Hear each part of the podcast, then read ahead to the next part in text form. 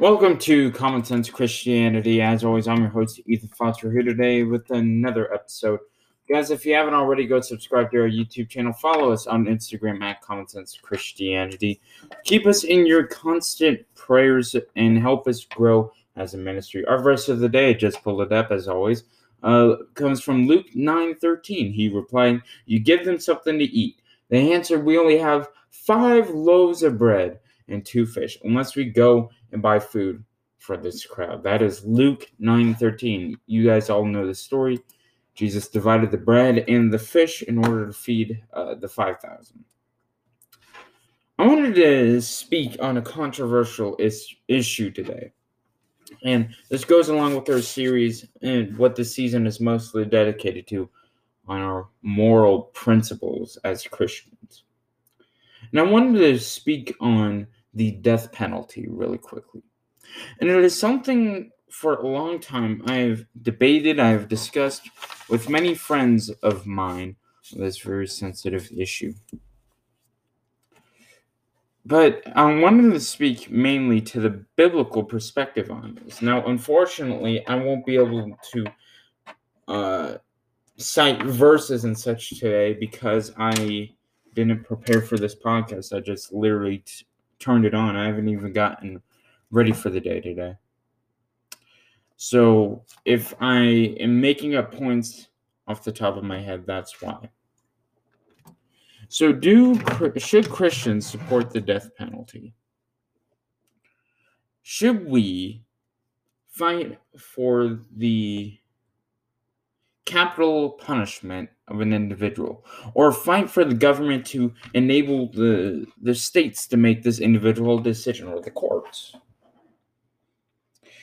If any of you have done any reading in the bible you will know that the death penalty was widely used within the old testament. It was a very common practice for certain sins adultery homosexuality etc in the Old Testament practice. But when the New Testament came around, uh, there was a new covenant between God and man, and many of these practices ended. Although men at an individual level corrupted the Bible and continued many of these practices in terms of doctrine, in terms of what God wanted us to do, it seems that in many ways it had ended.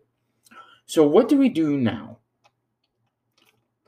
How do we approach the topic today in our modern era, in our modern in our modern selves, in our modern form of government? How do we approach the idea? Should we support it? What crimes should we support it for? What justification do we have it for? Is it economically viable? Is it the, necessarily the right punishment? For the individual? These are the questions that we must ask ourselves. And also, the innocent being guilty, eh, being uh, thought of as guilty, and it's taking their life away. And that's um, probably one of my worst nightmares right there. We can have discussions about certain crimes, and what the punishments should be for. The most common one is murder. If you murder someone, shouldn't your life be taken away? Well, one, what is the most just punishment? Is staying in jail for the rest of your life more punishment than being put to death after 10, 20 years awaiting your death date? I cannot speak to the experience on that. I cannot speak on the issue properly because obviously I have never faced that. What about rape? What about pedophilia? Should people that commit horrible sex crimes be sentenced to death? The Bible certainly thinks so, at least in the Old Testament. In terms of sexual immorality, uh, the Bible is very strict about this. So, should we, as modern day Christians, support it? Well, I think yes, we should. In terms of capital punishment, I, I think we should support this idea in certain circumstances and allow the justice system to to do its job. But again, here's the problem. The political the politicization I can't even say it. how much politics is influenced in our justice system. How much uh, racial biases are in our justice system. And have always plagued our justice system here in this country. It's just one of the many problems we have to deal with. So again, I, I ask you, what do we do about the innocent blood being shed?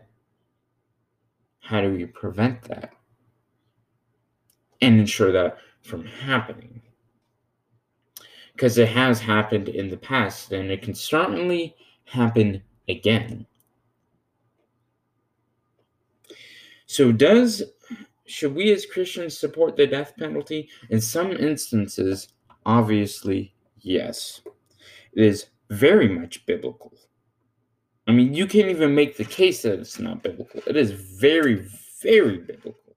Now, that doesn't mean we should support it in today's instance, because with the Bible, it is meant to be uh, put in a particular context for a certain time.